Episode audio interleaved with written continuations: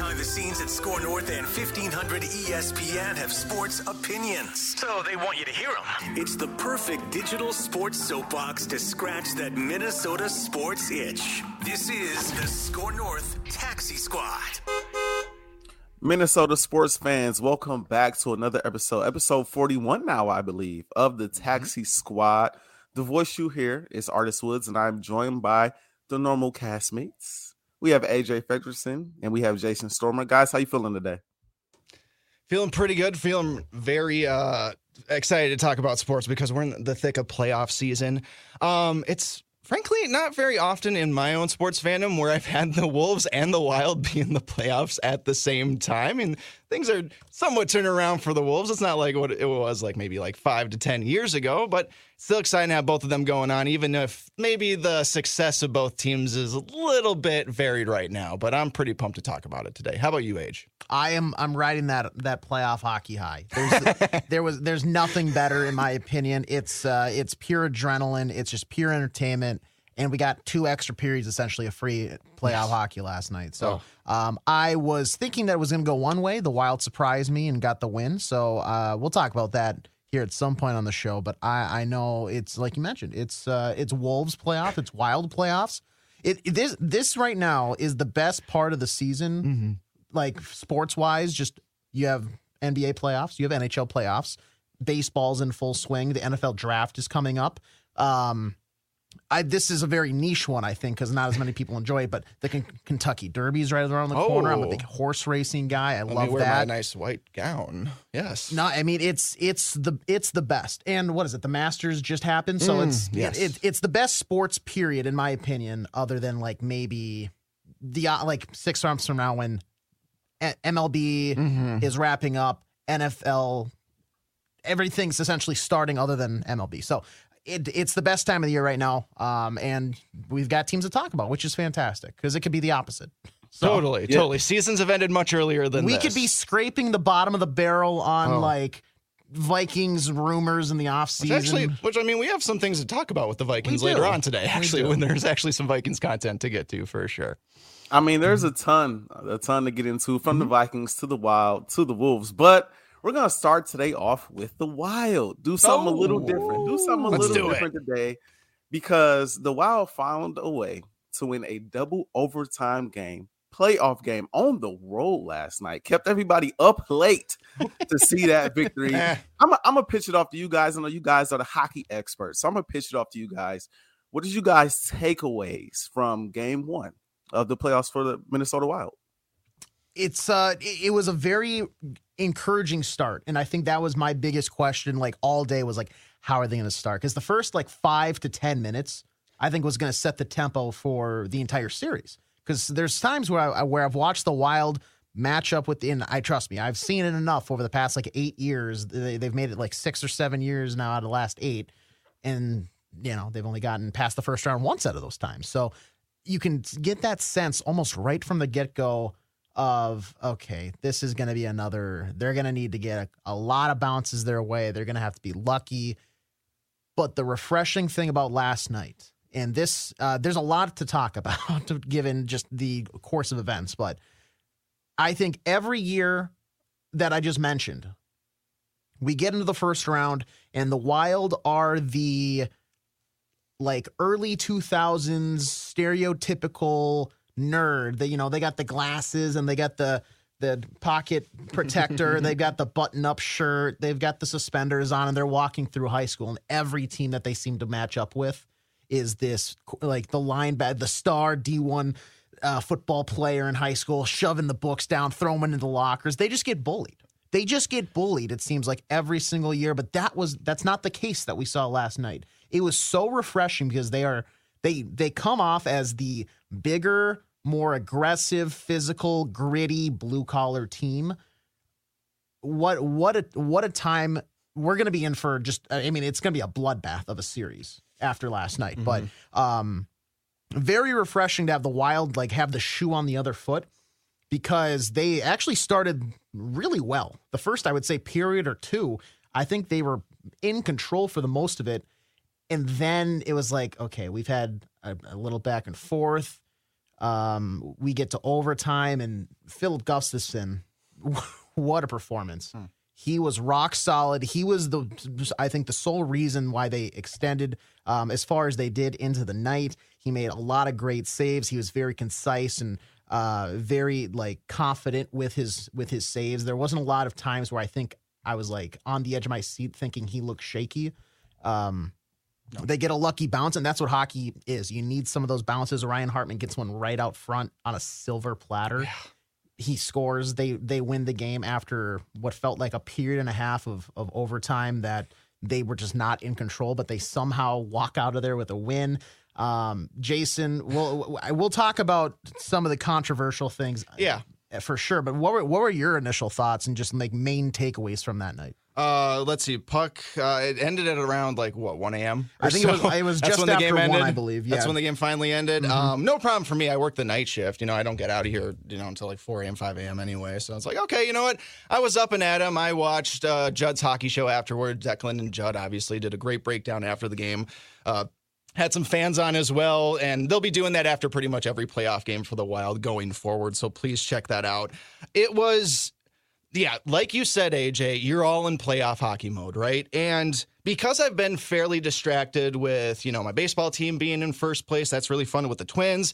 Obviously, everything going on with the Timberwolves, the, them being in the playoffs, and obviously all the controversies that they've had. As I was, you know, watching this game, watching the first period with with you a little bit too, I was kind of just like thinking to myself, you know, yeah, I'm, I'm watching playoff hockey here, but I'm really just not like into it yet. I haven't really, it just doesn't feel like I'm getting the full immersive experience. And I think that's, like I said, because I was just, I've been distracted lately by other things. But just as the game got going on, um, obviously, like the tension just kept building and building. And honestly, I mean, I just I don't understand how Dallas did not score sometime in that third period and or, or also in that first overtime. They just had so many good chances, and it seemed like the Wild were just having a really hard time generating any offensive opportunities of their own. I just thought it was inevitable. But when Filip Gustavsson made that save off of his stick, uh, I, I can't remember if that was in the first or second overtime, but that's when I knew. I'm like, okay, all right. Even if I'm not a future predictor, I don't have my magic eight ball in front of me or anything like that. This is just going the Wild's way. And it just gave me a confidence that somehow they were going to get it done. And they, like you said, got that lucky bounce and were able to cash home. It is definitely one of the most thrilling Wild playoff games of my life it just had everything I needed to, like you said, just totally just dive into playoff hockey. Just totally just like feel all those emotions, just feel all that angst like I used to back in high school and everything. This is fun. This is exciting. This doesn't feel at all like last year with the Blues series. That team just had like just there was there was issues there. There were just um there was honestly we uh, accused them of just being kind of lifeless at times throughout that series and they lost that series. But this in one game and you know what? I think we'd even be saying this even if they lost, too. I mean, even after one game, this team definitely feels so much different than a year ago. And it's it's giving me obviously like you know uh, AJ's talked about having a tingle for this team. I mean, my tingle is through the roof right now. I'm being perfectly honest with you. I mean, I don't know obviously like where this series will go. I think it. I mean, we can probably start getting into the controversial stuff. I think the series will go seven games. It's to be a hashtag uh, grit first kind of series for sure. But um, yeah, there may be some definite things to follow in terms of just like players to really specifically watch moving forward in the next couple games because, like I just said, there was a few controversy uh, controversies with this game, particularly with some hits that were made. Uh, Matt Dumba's hit to Joe Pavelski, obviously a pretty controversial one. Joe Pavelski wasn't able to return. I don't believe he's even uh, set to be able to return for game two as well. And then we also had Ryan Suter taking a couple of checks at Kirill Kaprizov at times as well. And so, you know, it, it's, I, mean, we, we, uh, what do you think, AJ? I mean, first of all, I mean, do you think the Matt Dumba call, I mean, I don't want to necessarily if it was the right call or the, the wrong call or anything like that, but to me, while we were watching it live, it did seem kind of bang bang. And I think like the, the toughest part was that like Pavelski fell on his head. And obviously, we just hope that he's okay more than otherwise. But like, I mean, what was your overall take to that situation? Um, I I'm gonna try to be as like Yeah. non.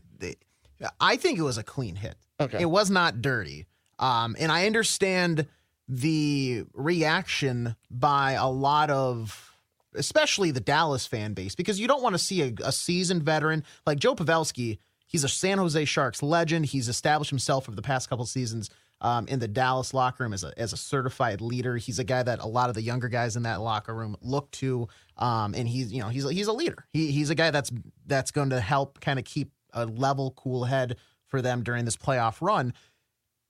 But th- if he would have gone down and hopped back up right away, if like if he doesn't hit his head, there's no conversation about that hit whatsoever. Hmm. It was solely the, the fact of his his I, I believe it was his own stick hit him in the face as well, hmm. but then he fell awkwardly and his head hits the ice. And the the main reason why that happened, and I don't want to say like it was his fault, but he lets go of a pass and then just kind of like didn't anticipate the contact. This is this is the NHL playoffs. Joe, this is not your first rodeo. You know how this is. Everything, especially with how the night has been had been going so far, it's been a very physical game that both of these teams are going to play. Like that's the brand of hockey. Matt Dumba is going to throw that hit. And for everybody that's saying it's late, you have to get out of the slow mo. Obviously, in slow mo, it looks late. In real time, that is if that's a late hit, every time that anybody uh, like dumps one in and then the defenseman goes and rings it around the boards and then he gets hit like as soon as he lets it, that's also a late hit. That that's not a late hit. The league came out today. They looked into it. It's reviewed. They said it was um, not with like it, it. It was close to being a late hit, but they ruled it wasn't. It was reviewed during the game for being a, a major penalty. He was giving a two minute roughing call, which I don't I don't know if it was for the hit or if it was for the scrum that ensued afterwards. Mm-hmm. But um, I it was not it was not a dirty hit. It's terrible mm-hmm. that Joe Pavelski got hurt from that because you never want to see a player get hurt. These guys at the end of the day are playing a game for our entertainment. Obviously, they have um, a certain goal for achievements and everything like that. But like for me, it's entertainment. Mm-hmm. So you don't want to see anybody get hurt. Yeah. But that is not that is not a dirty play in my book. Um, and the, and, and like obviously then Max Domi intervened as well and made yeah. the whole situation worse. Well, he, um, he comes in and he gets. It, I'm I I thought he should have been out of the game because that's yeah. the like the instigation. But mm-hmm. I I think technically because it wasn't a fight since he was the only one throw, throwing punches, it's it's it's just roughing for him. Um, and I saw a lot of people saying like to flip it on on Minnesota fans saying like that's a clean hit and everything. Well, what if it was Kaprizov? Well, just like I just like I said, he needs to be ready for that type of contact there. Mm-hmm. This is the playoffs. People like think about in the NFL, a linebacker is going to hit that much harder. You know, yeah, right. it's it, it's it's just it. Everything ramps up because everything is on the line. You have so many games to make. This is not game 13 of the season where you can kind of ease in and blah blah blah. They are going out there and everything is being left out on the ice. He he needs to have a. And Joe Pavelski is a fantastic skater. He's a very talented player. He needs to be ready for that contact there. You can't just assume, oh, I let the puck go, blah blah blah. That he's not going to. He was he was sizing you up. Mm-hmm. It, it it it's it is terrible, and I do hope that he you know, I I I hope to see him back in. Yeah, and that he shakes it off. From what I understand, um, he's uncertain. He, the, the last report was that the coach hadn't talked to uh, him this morning, but I haven't seen any developments since then. We still obviously have another. Uh, we have tonight until, or mm-hmm. not tonight, but we have tonight and then into tomorrow before the next game. So we uh, can obviously see a little development there. But no, it's uh, I I don't think that was necessarily a dirty hit in in any case. Mm-hmm. Um, I mean, it, it, yeah. it's just hockey. That's just that's just playoff hockey. If you don't like that frankly, I'm not sure hockey's the sport because that's that's what's going to happen every single night for the next month yeah. in every single game across the league. That, yeah, that's just what's going to happen. No, and there were, I mean, not to say like Dallas got their revenge by any means necessary, but like for the rest of the night, they were hard on Dumba for the rest of the night. The fans were booing Matt Dumba absolutely relentlessly. And well, um, I get, I know, I which, which I told, I get yeah, that, and no, I get that, I, I totally fine. get that, and I that, that's get that, I totally get that. Um, and then obviously we we saw some things with Ryan Suter too. I mean, obviously he is a former Wild player. I mean, he's probably arguably one of the best defensemen in league and or not in league history in team history. Uh, he is, um, yeah, he is. I mean, he's definitely he might even be a Mount Rushmore type of player for the Minnesota Wild, but he's moved on to Dallas the, over the last couple seasons.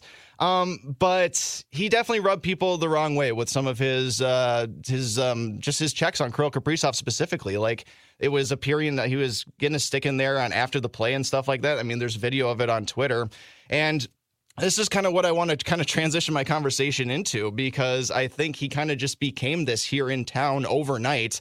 Um, and frankly, I wasn't really thinking about him too much before this series. I knew we were playing Dallas. I knew he was on the team, but I was just like, oh yeah, it suits, whatever. But then after this game, I don't know. I want I want to gauge your guys' opinion on this. Do you guys think that like Ryan Suter has just become well, I think he is now for sure, but like public enemy number one here in town. But not only that, like publicly number public enemy number one and one of the more hated former Minnesota athletes in terms of their relative success here. Because, like I just said, Ryan Suter had a pretty dang good career here with the Minnesota Wild. But now that he's with Dallas and now that he's kind of acting like this, and then, I mean, there's been a whole bunch of other reports about how maybe there were some locker room issues with him too ever since. I don't know. Like, is like is Ryan Suter has he now become in relative to his success here one of the more now disliked Minnesota athletes. Like if I were to give some examples, uh, maybe like AJ Pierzynski with the Twins. I remember he got booed relentlessly at Twins games all the time. Um, unfortunately, maybe Andrew Wiggins, not from maybe necessarily a personality standpoint with him, but maybe like a just overall just how he how he was as a basketball player.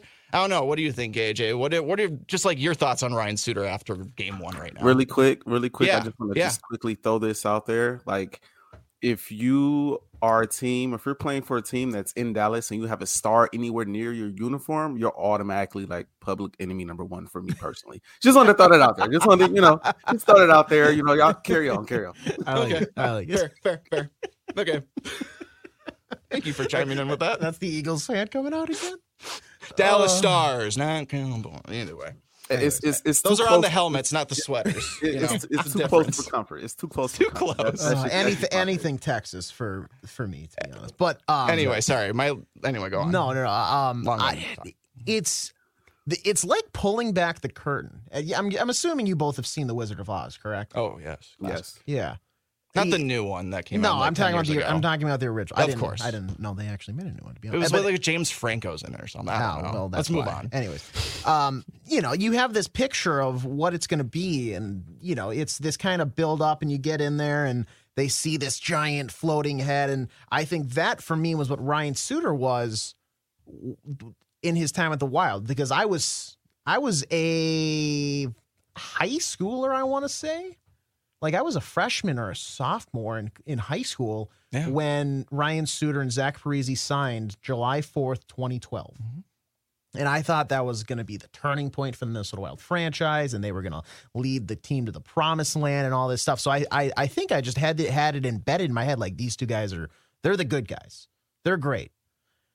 And as we get winding down here, I'm like, last night you're pulling back the curtain and you're seeing from the other side of the glass, God, he's he's kind of cheap. Like it's and it's and I I had I've read reports over the years and I, I want to say it was a year or two ago where there was a podcast with former NHLers that you don't see it often where they were like blasting Ryan Suter. You don't normally see guys like verbally talking about like the downsides of active NHL players out of like respect. You usually don't see that. And there's a reason why when he left um Nashville to come to Minnesota, like they they booed him relentlessly for years, and they might still do. Honestly, I, I haven't watched a Dallas Stars Nashville game in a while, but it's it's so weird to just see that. And after you kind of like put the pieces together, the picture of the puzzle starts to resemble something. You're like, you know what?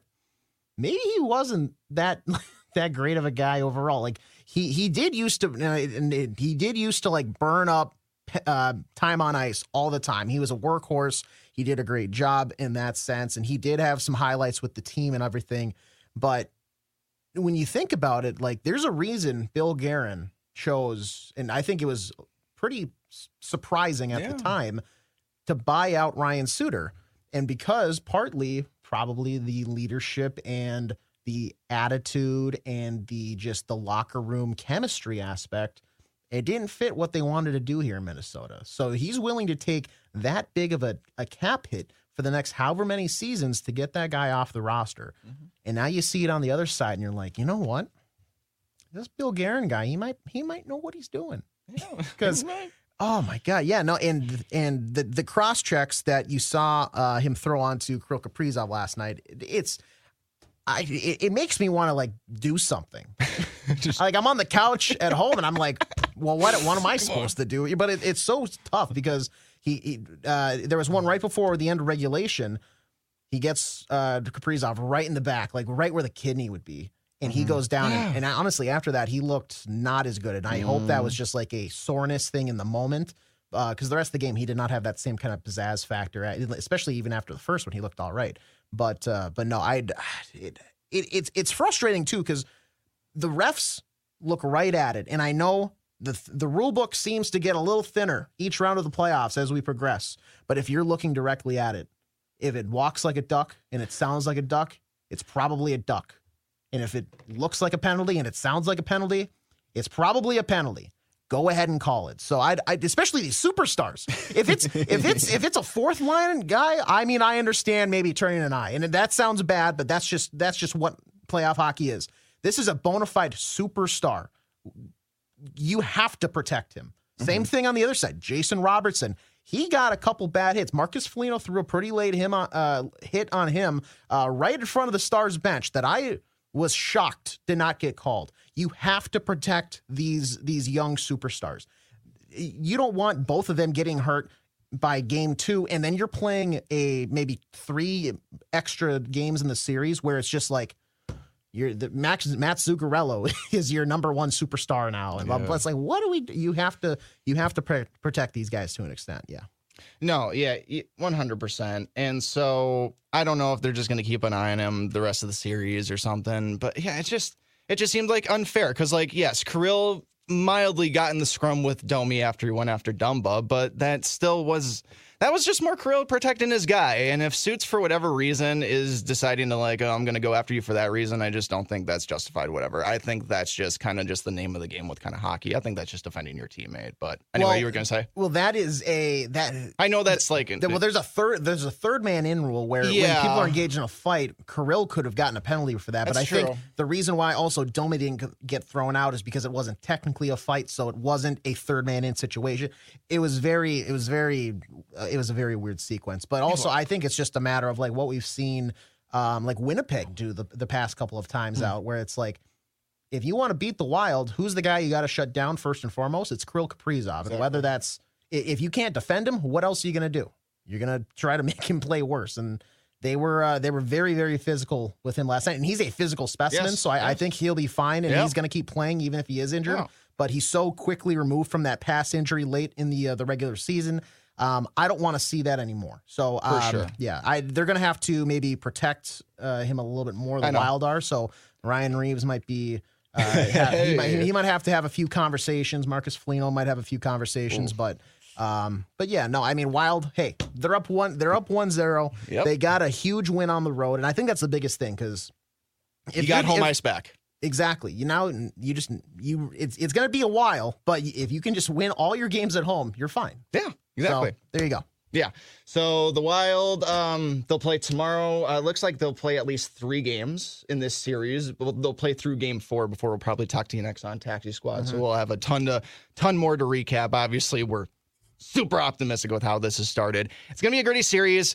Uh, Matt Dumba, just take it easy. Kirill Kaprizov, take it easy. But yeah, Marcus Foligno and Ryan Reaves, Mr. TNT, as I like to call him, and everybody else as well.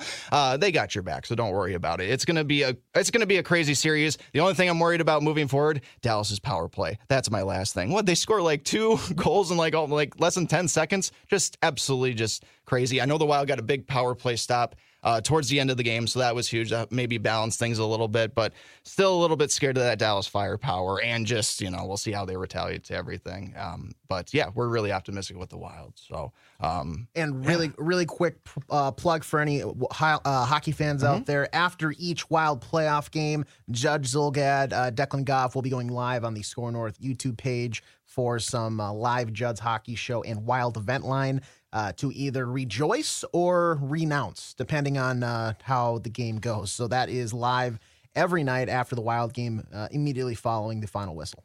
even if it's like one in the morning. Yes, we'll still yeah. be there I mean, for they, you. Don't they- worry. I think they wrapped up around like 2 a.m. last They, night. they or did this morning. They, they did. I was watching. Yep. So- And um, they're, they're burning the midnight oil, man. You got it. It's playoff hockey. You got to do what you got to do. Absolutely. See the wild, the, the wild are worth it. They are worth it because they came out and did the exact opposite of what the Minnesota Wolves did. they came out in game one and made a statement. And the Wolves came out in, ca- in game one and laid a complete egg, getting blown That out by a statement. 30 something points in this game right here in game one against the, the Denver Nuggets. Um, it was ugly from from almost start to finish. You know, a, a, a, a 8-0 run to start the game, and then a big time run to end the first half, and it, that momentum kind of carried over into the second half for the Denver Nuggets. I have a lot to say about this game. I, I do. Um, but I won't overreact too much because it's game one of a seven game series in the NBA. So I'll just, you know, try to keep my emotions pent up just a little bit and save it for later in the series. But what are you guys' initial thoughts after watching the Timberwolves get absolutely like just dismantled You, you on don't the want to road talk. You, against Denver? You don't want to talk about the Thunder game really quick. Don't want to talk about the last play game. I mean, we Really can. I mean, Well, I mean, if you want to see if you want to see efficient Timberwolves basketball, you go watch the tape of that Thunder game. yes. Honestly, uh, the Laker game was awesome. That was stressful. That was one of the most roller coaster games of the season. Um, actually, that's the way I prefer the Wolves to lose. I prefer to lose them that way than just getting blown out like they did against Denver. But that Oklahoma City game was a great bounce back. Cat played good. Ant played solid. I mean, I mean, compared to how he did against the Lakers, I mean, anything that Ant did was going to look pretty good. But I mean, you absolutely blew them out. OKC went into a pretty hostile environment down New Orleans, got the job done. They had nothing to lose, but I mean, they kind of just proved that they're a young team still. They got a lot of good young pieces. I, t- I think they have like 15 first round draft picks in the next five years because Sam Presti is just a draft pick hoarder. He just lo- he he just loves them, and so they got a bright future. But we kicked their butts up and down the court, and and I think it made definitely Wolves fans get the sour taste of the Laker game out of their mouth. They're like, okay, I mean, if that's the best we can play, let's take this into a playoff series. Let's take this to a Nuggets team that's been a little bit questionable the last couple weeks, hasn't been playing as great, and let's you know let's see what we can do. Uh, all right, now we can talk about the Nuggets game. Uh, yeah, I mean, it just unless unless you got something more to say about OKC, but it's just like, yeah, it's just two sides of, of the same coin, right? Heads and tails. It, it it's it's it, it's so strange because if this happened, this has happened so many times in the season, and we all thought like, okay, yeah, the Wolves have a better chance of like maybe having more playoff success than play-in success. We like them better in a series than just in a win or go home kind of scenario. Now they're here, and now they got Denver. Denver had a ton of rest, man. They almost had like a whole week off, so maybe they were a little bit rusty. No. No, no, no, no, no, no, no. They shot the roof off the building. They looked just fine. Even though, like, I mean, Jokic didn't even have a great game. He fouled out, man. I mean, but they, I mean, they were already up by a ton, so it didn't really matter. But I mean, and and he just didn't shoot great. I mean, Cat had a rough game. Ant started off. It looked like it was gonna be he was gonna have a pretty good game. He got going in that second quarter, but then it just it got away from the Wolves entirely. Um, kind of Kyle, Kyle Theige kind of just you know mentioned this when they were doing the flagrant howls um after show. Which by the way, they are also doing live shows after every Timberwolf playoff game as well. So if you want to check Kyle Theige and Phil Mackey out on Flagrant Howls, please do on pretty much any platform that you uh, consume SKOR North. Uh, he basically said, yeah, there's not a whole lot to really say about this game. You just gotta like just turn the page and just move on and pretend it didn't happen. But like, I mean, you, you can't really do that. But in in a because it's a blowout, you- there's no heartbreak to that. It kind of just feels like it didn't even really happen, and you just hope for the best in game two. I don't know. What were your overall thoughts? for game one of it of an NBA series, I'm happy that they lost the way they lost.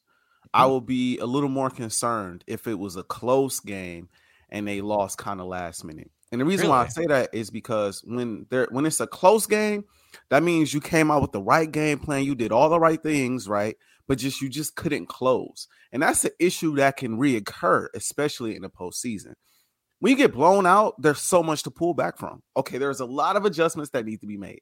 Okay, there's a lot of things that went wrong, and it gives you more of a scope of an upside. We won't be that bad again. They shot um what was it 30% from the three-point line. They shot um 37% from the field. That's not gonna happen again. That, that's just no. not gonna happen again. And you brought up the the Thunder game. They shot really well in the Thunder game. They shot really well in the Laker game. So I kind of feel like they came out.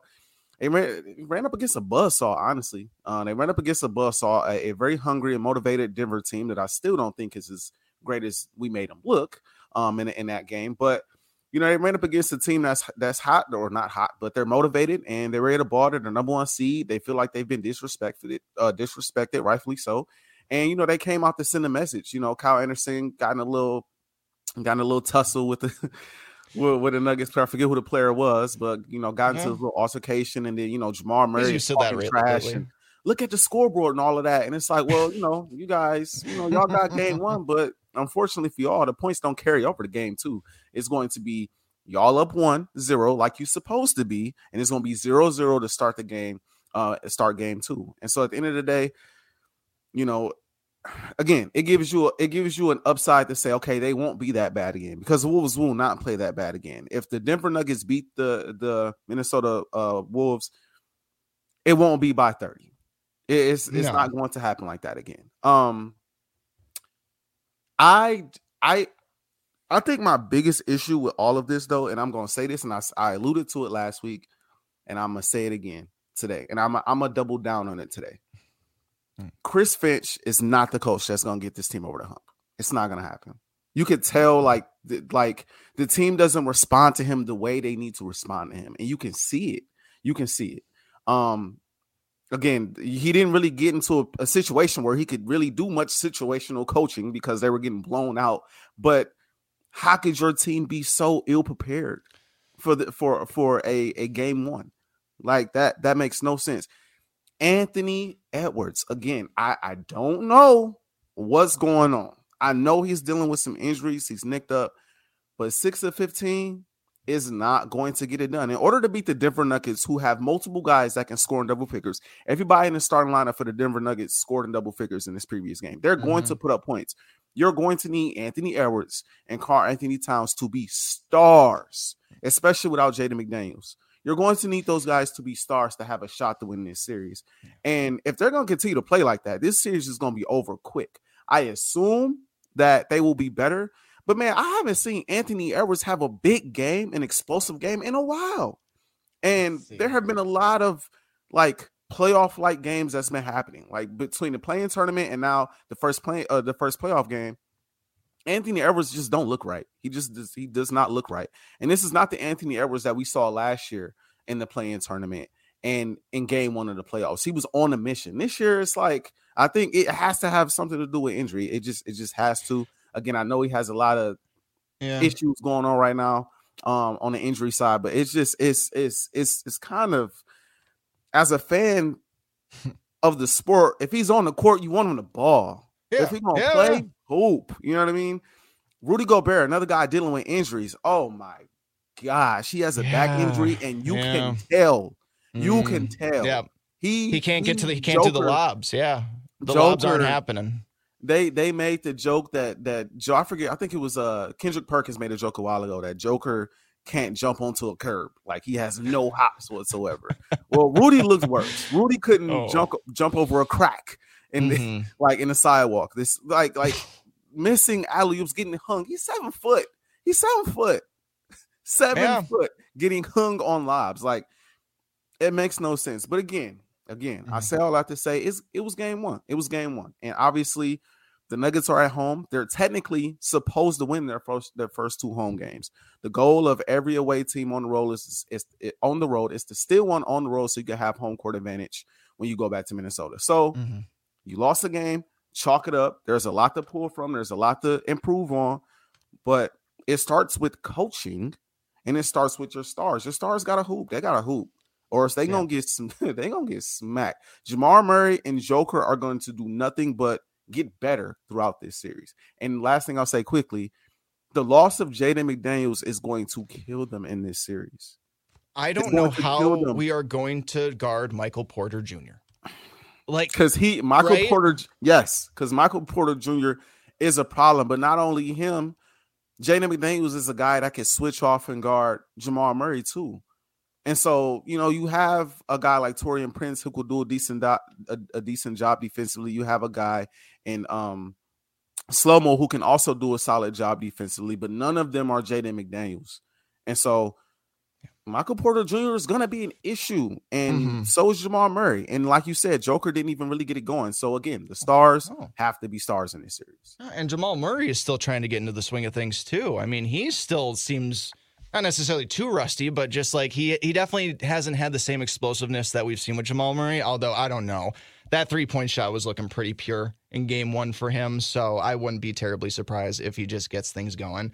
Um, it, it's crazy how just like yeah, because we, we talk about the, this conversation with Ant. Obviously, like his performances so far in the playoffs have been pretty glaring. Yes, he was pretty decent in the OKC game.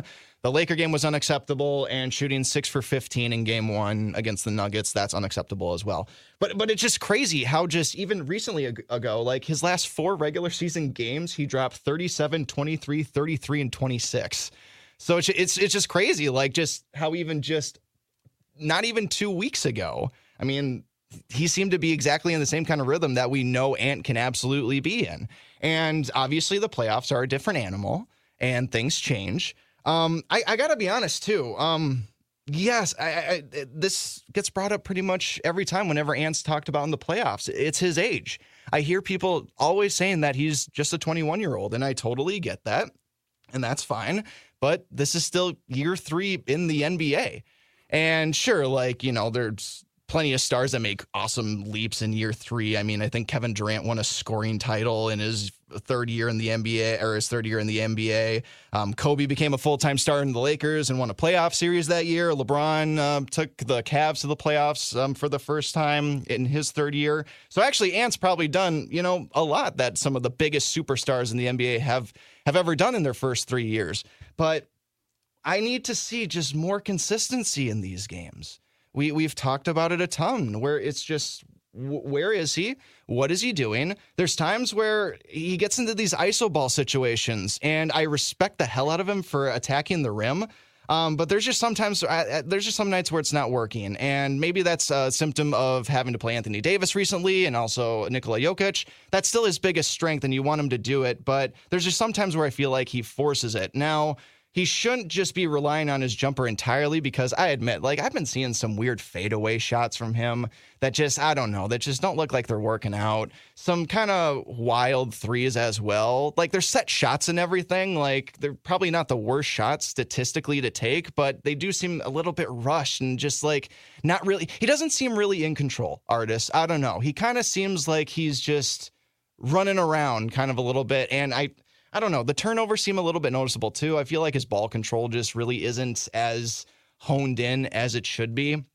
And and, and again, I'm kind of just getting a little bit tired of hearing just the age argument with him, him being 21. I mean, I I don't really care what age you are. If you're in the third year in the NBA by now, I mean, I need to start seeing a relatively more consistent pattern in bigger games. Um, if we don't really start seeing this like like even just shooting anywhere between 40 and 50% on a consistent basis every single night. Like that's really honestly all i'm asking for. I just i can't have these 6 for 15 performances anymore. Look i might give him a pass through this series because you are playing standings wise an awesome team in denver. You're the one seed you're the eight. So like yeah i mean you can't just completely like you, you can't keep playing this way.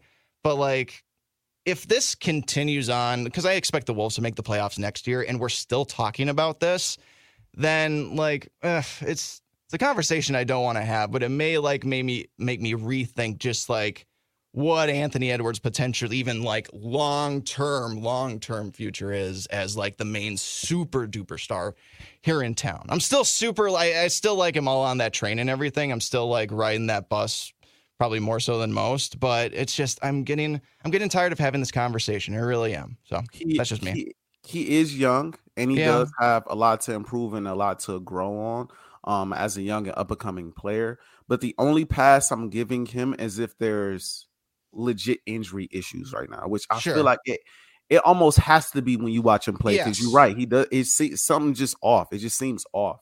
Mm-hmm. It's been off since the start of the play-in tournament. Um, That, and I will clarify, only... like, if it is revealed that he has been dealing with a nagging injury throughout these playoff series, then I will, I will totally recant pretty much everything I just said. Yeah, but like, I'm... but it just we we we don't know. We're still kind of in the dark, and right now we're just but... working with what we see on the court and the stats. You know. But at the end of the day, too, like if you're a star, depending on the injury, and I don't, again, we don't know what it is, and we won't speculate what's really going on.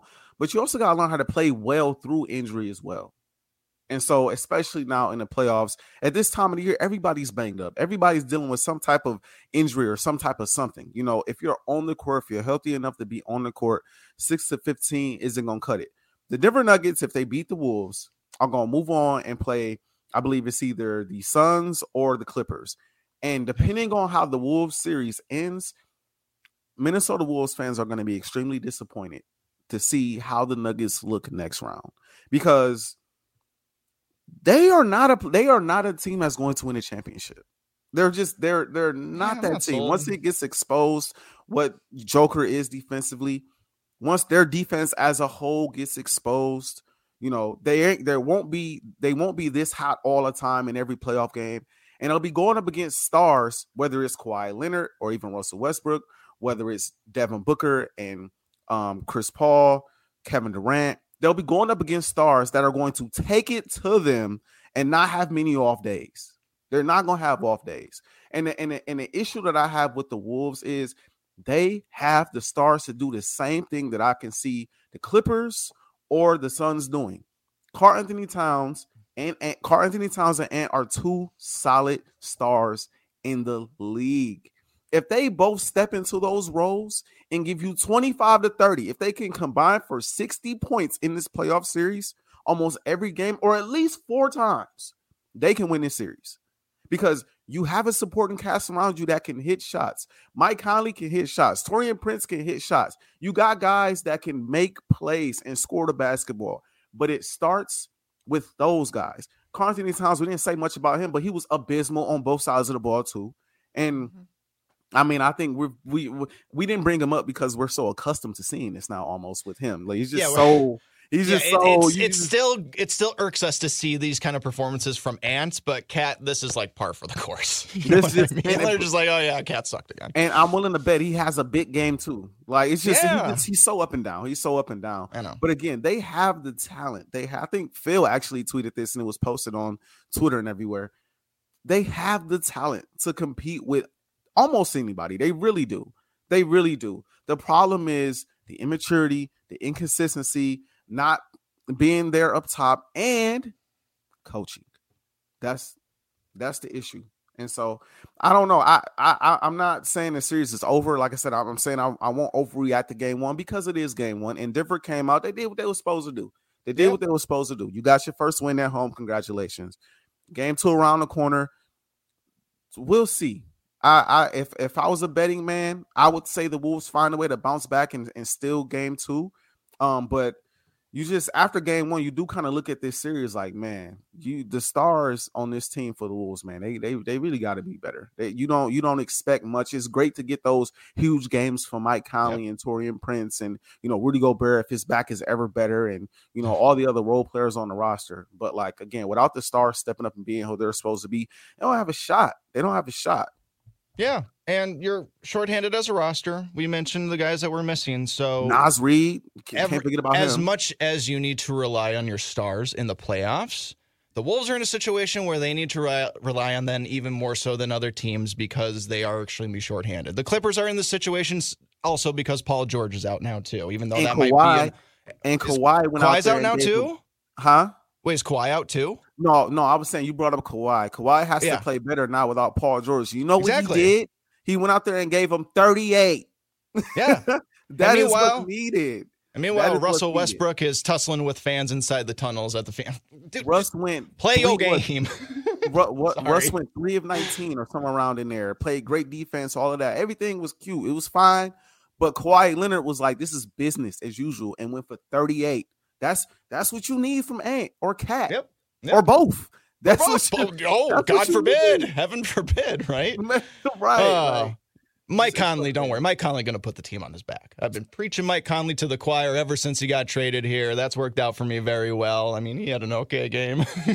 yeah. Whatever. Hey, yeah. D'Lo. D'Lo bounced back in game one for you guys too. That was good. He started very yeah. slow. He started yeah, very but slow. he got there. He got there. And I was I was I was very nervous about him because again, last year he didn't look great against Memphis. So I was very nervous, anyway. but Surprisingly, he got it going. Surprisingly, he got it going. Shout out to Austin Reaves. We talked about him off air. Yes, Shout sir. out to him. You know, I, am him.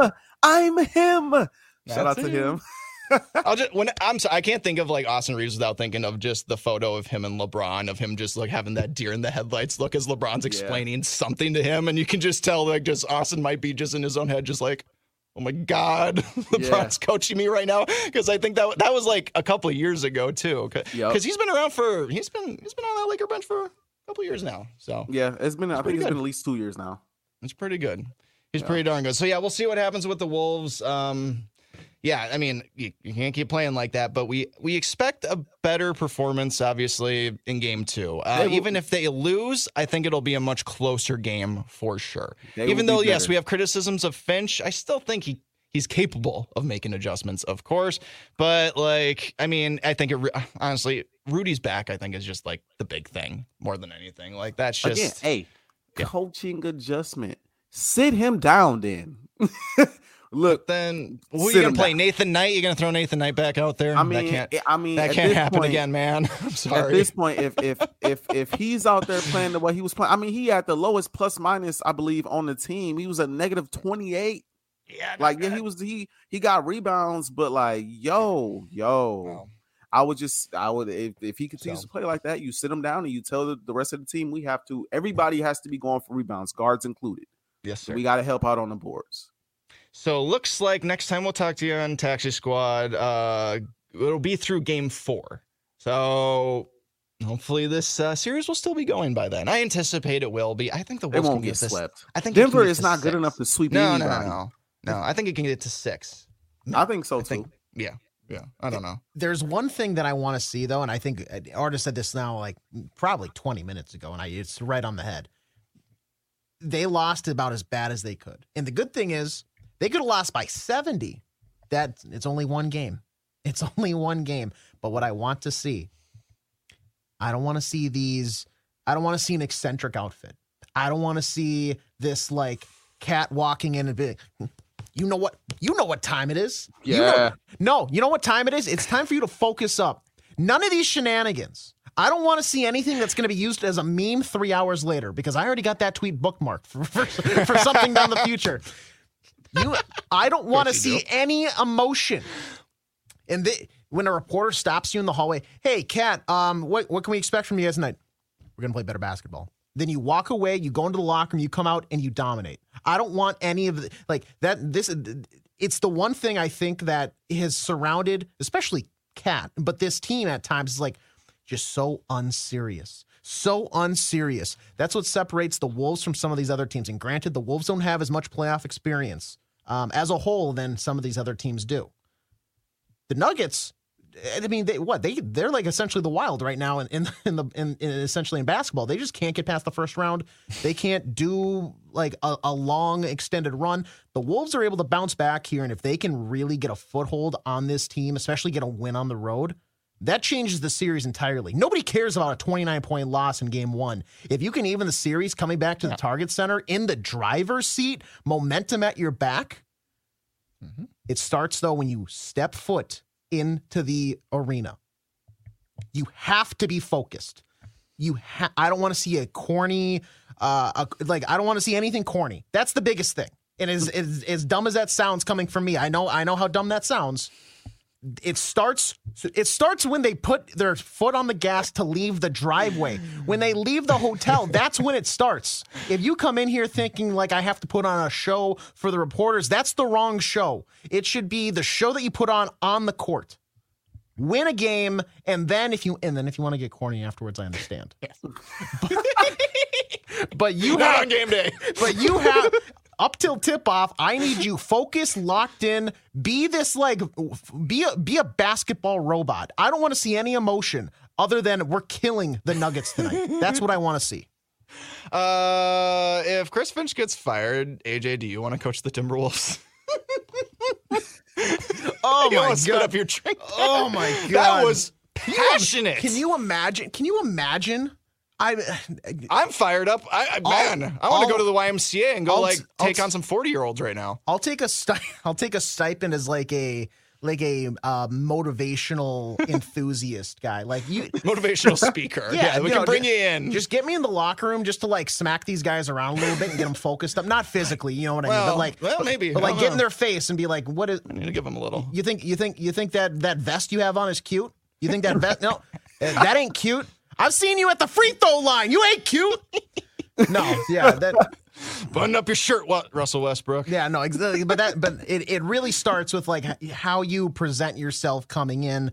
And I try, I do love the fashion, and I I oh. think I think that's something that the NBA does so much better than the NHL, eh, who's gotten a lot lighter on it recently in terms of like the strictness. It was usually like you have to wear a suit and it has to be black or navy. Like I love the but the Wolves are not a team that can dress in a teddy bear outfit right now. They Right. they I like they're honestly they they should have a rule that doesn't get leaked. Just like you're showing up in a black suit, red tie or blue tie, and then if you have to earn a wacky outfit, you have to earn the right to dress how you want. You have to earn wacky tacky tie day. Exactly. Yes. So, but Casual no, Friday. I, am I really for the sake for the sake of Timberwolves fans, because honestly, they deserve so much better than a 29 point loss to the Nuggets. you deserve so much better than that, Wolves fans. Like you d- don't give them any pass whatsoever. So I don't know, man. I think you've been paying too much attention to hockey. I think basketball might be your true uh, passion here, AJ. I don't know. At least coaching it. Seriously, I don't know. Get, I- get this man a clipboard. I don't What's, know. Let's uh, drop some plays. what's the Seriously. Phil Jackson? The- We'll run the triangle. Yes, right, yeah. Yes. Run a Yes. triangle. exactly. Dang, I'm uh, I'm pumped up. I want game two to happen right now. Gosh darn.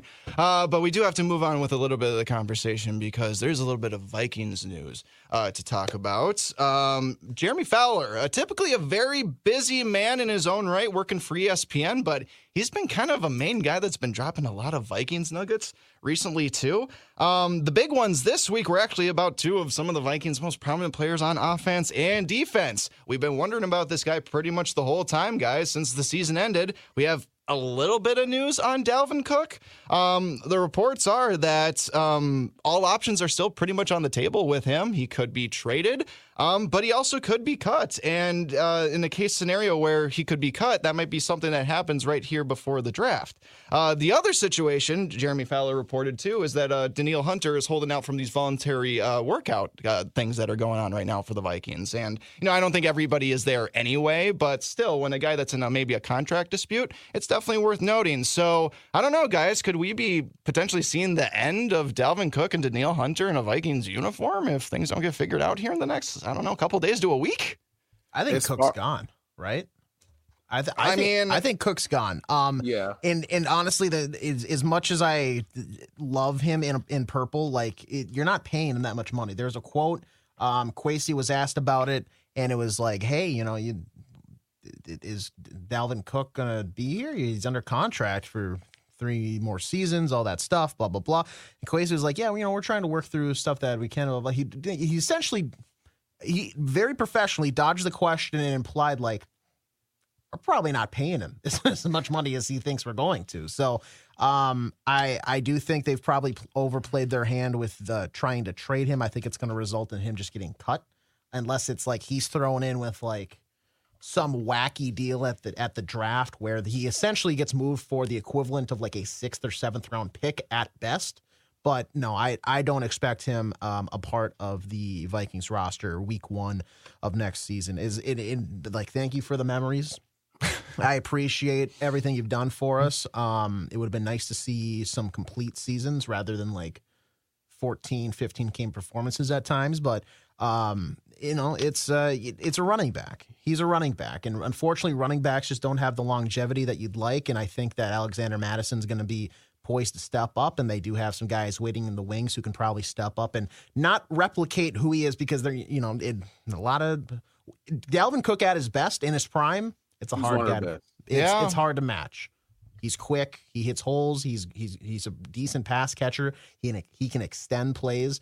But the issue is that's not what we saw last season. He's not worth the amount of money that he, uh, the Vikings have him put pen to paper on. So um, they want out. And I, you know, as much as as much as I feel like I'm dumb and don't understand how contracts and salary caps work sometimes, I know they're gonna get away. They're gonna find a way out of it and just be like, "Sorry, dude, we're like, I he, he's a Ring of Honor guy for sure." As soon as as soon as he retires, I think they're getting him back in the facility. They're getting him in the Ring of Honor. You know, Dalvin Cook, great running back for the Minnesota Vikings, but I think uh, the torch has been and will be officially passed to Alexander Mattison to be the new the new feature back for the Vikings Week One. Yeah, I I literally ditto. Like I feel the same exact way. You guys know how I feel about uh, the new RB one, Alexander Mattison. you guys know how I feel about it, man. The best backup in the league. I think he's gonna take a step this upcoming year. You know, being RB one on the roster. And I want to say, you know, as far as Dalvin Cook is, is, concerned, you know, letting go of him isn't that big of a deal when you think about this year's draft. Like this year's draft it's full of running backs that can step in and be very, very productive, you know, in the Minnesota Vikings offense. If that's the route you want to go, you can go pick up um, a running back in the draft later on in, in, in the drafts. And so, or later in rounds, I would say. So, you know, I don't, I, I just don't think at this point, like you guys said, it, it's, it's, it's, he's not worth keeping at this point. Again, thank you for the memories. Um, but it's unfortunately time to move on. Um, Danielle Hunter, though, Hmm. I so this is a guy who is a veteran on this roster. This is a guy who had 10 and a half sacks this past season. I know he's had his injury issues here and there throughout his career. I'm finding a way to bring him back. I'm finding a way to I, I as long as it's not crazy money, crazy. What's I'm crazy money? What'd you say? What's crazy money? Jalen Hurts money? Know. That's crazy money. I'll tell you right now. Yeah, yes, you guys got a yeah. good deal on that, by the way. The Jalen Hurts deal. Oh, oh, well done, well done. He he has less. Isn't it like less like overall cap hit to the cap than like Daniel Jones every year or something? Oh my god. Yes, I mean uh, Howie Roseman is just wow. He's a, he's a wizard, man. He's a wizard, man. I love Howie Roseman. Not to go off topic. I love Howie Roseman, and shout out to Hurts for getting that extension. He deserved it, you know. But I, again, this is not the Eagles podcast. We're talking about the Minnesota Vikings. Oh my god! But that definitely made me extremely happy. Like no Lamar Jackson like situation, no, oh, no, you know Kirk Cousins similar situation where it's the contract. Just no, sit down, let's get this figured out. And you got the deal done before Burrow and before um Lamar before Herbert. So, you know, those guys probably get paid a little more. So, hey, uh, Howie Roseman, my man. We're happy but, for you. I yeah. actually, I actually did say I did see an article on Bleacher Report, and Bleacher Report, take it for what you want, uh, that the Eagles might be one of the potential landing spots if Dalvin Cook were to be cut by the Minnesota Vikings. Now, I mean, I know like I've seen a lot of Bijan Robinson mock drafts to you guys, so I think you guys would probably rather have him than otherwise. But I've also seen the Cowboys, you know, that team with the star on the helmet that you don't like, artists. Uh, I see them like being a potential destination as well. Um, but I- am with you though. I want to stick with Danielle Hunter. Uh, I want him to stay on this team. It is crazy that he is only set to make $4.9 million next yeah. season. That contract that he signed back in 2018 was I believe for five years, 72 million. And at the time, he was coming off one Pro Bowl selection. And like, you know, if you were to, to take that at face value, that was a pretty, you know, it's not the worst deal anybody's taken. But the thing is, at the time, and remember everybody's talking about it, was just a lot of people saw like a ton of potential in Danielle Hunter. And so a lot of uh, individuals thought that that was a pretty much a steal for the Vikings. And it, I mean, the fact that, like I said, he's only making 4.9 million this year, it's turned out to be the case. Um, he proved that he could be healthy all last season. Sure, we didn't see the same statistical output that we've liked to see from Danielle Hunter in the past, but considering that he missed so much time the previous two seasons, like my main goal with him was just still put up good, decent numbers, get good PFF scores, and stay healthy. He was able to accomplish that.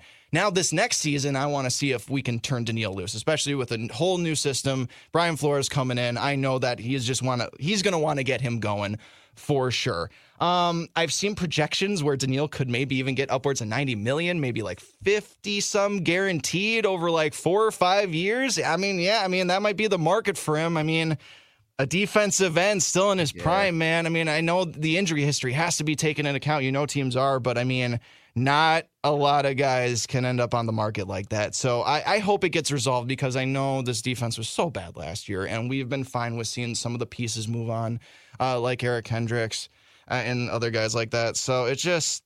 I, yeah, this is definitely not a guy that I ever wanted the Vikings to move on from in this offseason. Um, and I hope they can resolve this. Career. Yeah. And you know what? These are voluntary camps. These players miss these all the time, even if they don't have contract disputes. But although, but it is newsworthy when a player does miss it, because obviously there's reporters are always going to ask, okay, how come so and so is isn't here? And obviously, it's it's led to Neil just maybe having an issue with his contract. Um, but yeah, at the same time, I mean, it just it unfortunately him and his agency back then kind of it set it up this way, and he didn't he didn't really get a fair deal in my end. He may have at the very day he signed it, but long term, uh, he probably sh- he's definitely probably should have been paid more over long term. So hopefully, um, the Vikings can figure that out.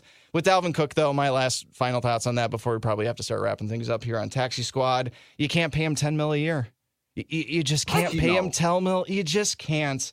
And even though, yeah, I mean, I could still, I, I, would still totally be fine with having a backfield of Dalvin Cook and Alexander Mattison next season. The money's just got to work. And also the attitude's got to work. Like Dalvin wants to go start somewhere. And I don't know how his feelings are seeing Mattison get all this money, even though, like, I'm sure those two have been buds and there's been no indication that they've ever had any relationship issues. I think they're really good teammates for each other.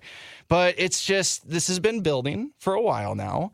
And unfortunately, I mean, I just I don't know how the Vikings are going to get a trade at this point. There there was some optimism, like maybe a month or two ago, that maybe maybe you could get like a third or fourth round pick for him. Maybe you could convince Buffalo to do something like that because they might be the most running back needy team in all of football that is in a competitive state right now. Maybe, but when a report comes out like this, that like yeah, we might just have to cut him before the draft.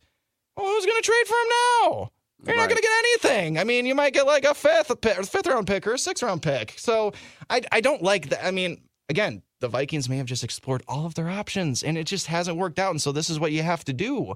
It just does it does sting because I still know there is something left in the tank with Dalvin. There, I, there's there's still a little bit of explosiveness there. Yes, he doesn't stay healthy for complete seasons, but he's been decent lately about actually staying healthy for the majority of seasons. So, um, yeah, and I mean, it, it does beg the question is Alexander Mattison ready to be RB1? Obviously, I mean, talking to you two guys, there's no there's no doubt whatsoever. Absolutely no doubt whatsoever. but I mean, and you know what? I mean, yeah, whenever Dalvin Cook was ever injured, like Alexander Mattison thrust into that role, he did really well. Honestly, he was like a top 10 fantasy running back every single week. So he's capable. Um, but yeah, just it's it's just still always stings to like maybe have to let go of a player that's still got a little bit left in the tank and could still be valuable to this offense next season, especially how we've been emphasizing like it seems like run blocking this season by getting guys like Josh Oliver, pay, paying a lot of money for a guy like that. So, but like you said, Artis might be some guys in the draft might be work, uh, worth looking at. Maybe Bijan Robinson might be an option at 23 for the Vikings. That is not really something I've seen mocked too much because I think the Vikings just have way more pressing needs than trying to go after a running back early in the first couple rounds. I just don't think that's really, especially with Mattison re-signed, I just don't think that that's really an option. But uh, they probably do have to draft a running back for sure. You're getting rid of Dalvin Cook. Ty Chandler still in that backfield. I think we still like the potential of him maybe. He's got to stay healthy though. But yeah, it's um yeah, au revoir. Dalvin Cook, arguably the second best running back in Minnesota Vikings history. Obviously, Adrian Peterson holds that mantle, no doubt. Uh, yeah, possibly a Ring of Honor guy too. Probably on the same level of like Robert Smith. I think him and Dalvin Cook are probably like head to head right there. But yeah, I think the end is near uh, for Dalvin, but I do not want it to be the case with Danielle. I want them to figure out this contract situation for sure. We agree. We agree. Any last words from the crew before we end today's show? Let's get some Minnesota sports playoff dubs here. I want to see both teams in round two. Yeah, seriously. Why not? Why not? I mean, Denver looks shaky. They have looked shaky, but then again, we look pretty shaky too. So let's just see the stars. Let's see the stars shine. That's what we want more than anything. And we just want them to shine, uh, shine consistently as well.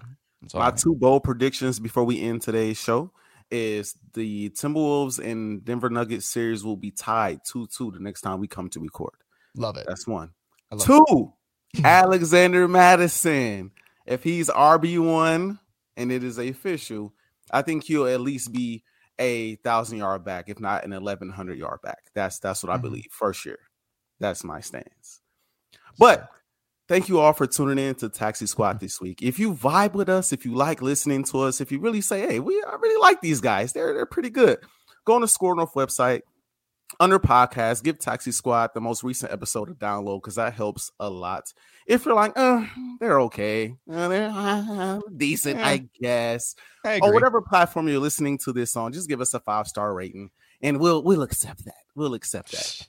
For now, Artis Woods with AJ Fredrickson and Jason Stormer. We are signing off. Catch you guys on the next episode of the Taxi Squad.